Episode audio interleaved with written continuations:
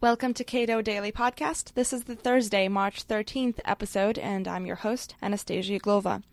Last Friday, the U.S. Court of Appeals for the District of Columbia ruled in favor of six D.C. residents, including Cato Senior Fellow Tom Palmer, who argued for the right to defend themselves in their home.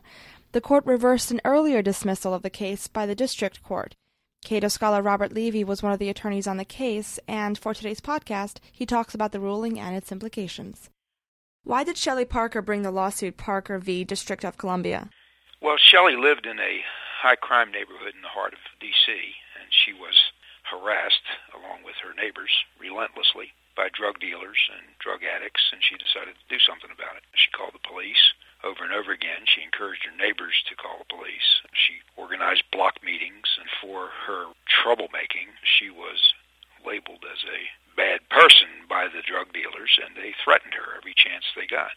And finally, one dealer, after a number of other provocations, tried to pry his way into her house, yelling, I'll kill you, I live on this block too. So I think the reasons are pretty obvious. She would like to possess a functional handgun within her home for self-defense, but because of the D.C. gun ban, which in her view is unconstitutional, she feared arrest and prosecution. Just briefly, then, what was the ruling of the court? The court held that the Second Amendment protects an individual right to keep and bear arms. But doesn't the Second Amendment right to bear arms pertain only to militias and the National Guard? That certainly is the allegation that the D.C. government made, but the D.C. Circuit Court of Appeals held otherwise. The Court of Appeals said that it was quite clear that the right to keep and bear arms existed even before our government was formed, before the Constitution was ratified in 1789. Furthermore, the right to guns is not limited to militia service, and the enjoyment of that right is not contingent upon a person's intermittent enrollment in the militia. So I think the court was unequivocal and made quite a forceful declaration that this is an individual right and not a militia right. And this is contrary to traditional views on the Second Amendment, isn't it? It certainly is. Only one other appellate court, and that is in the Fifth Circuit, which controls Texas, Louisiana, and Mississippi, has held that there is an individual right. And in that case, the statute that was at issue was nonetheless upheld because it was considered to be a reasonable restriction, notwithstanding Second Amendment rights. So this is the first case in which a gun control statute has actually been overturned because of Second Amendment rights. Do you have any idea how the court will rule in this case?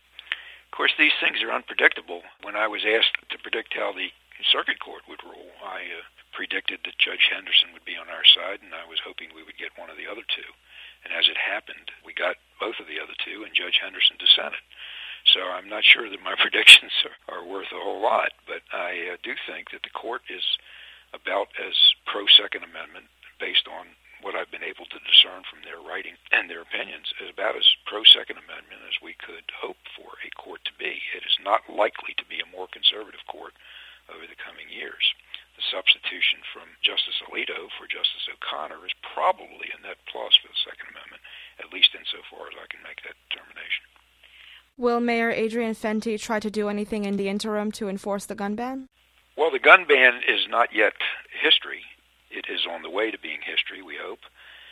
The Circuit Court of Appeals remanded the case back to the District Court, and the District Court has been instructed and will no doubt proceed to enter summary judgment on our behalf and that would ordinarily mean that the district would have to begin a process by which they enabled people in the district to register handguns and to carry them in their home and not to be concerned about unreasonable restrictions.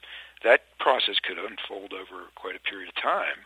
And in the meanwhile, the district no doubt will ask the appellate court to rehear the case.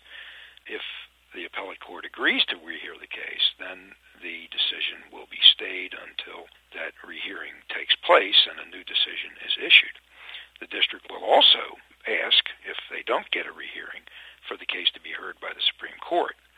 My guess is that the Supreme Court will take the case. As that process is all unfolding, D.C. may or may not actually implement looser regulations. That's yet to be determined. If this is upheld and DC citizens are allowed to keep handguns in their homes, do you expect DC's skyrocketing crime rate to plateau or plummet altogether? Well, what we do know is that before the district banned handguns, and that was 31 years ago, 1976, until 1976, the murder rate in the district had been declining. And then soon after the ban took effect, the rate climbed to the highest level of all large U.S. cities.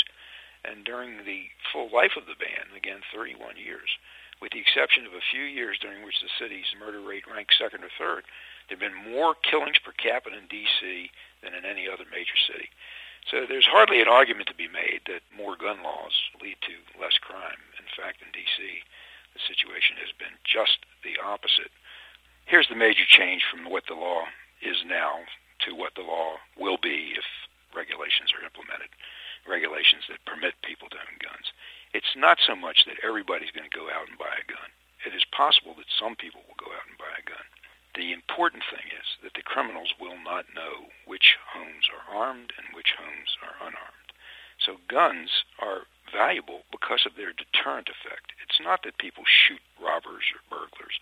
It's not that guns are brandished and fired and actually injure criminals. It is more likely that criminals don't commit the crimes because they are fearful that the people in the homes that they're about to rob. And that I hope to be an immediate effect once these laws are changed. The majority of support for the Cato Institute's work comes from individuals, and Cato depends solely on tax deductible contributions to provide the public with a wealth of free resources, including this podcast. We hope you'll consider supporting or even joining Cato.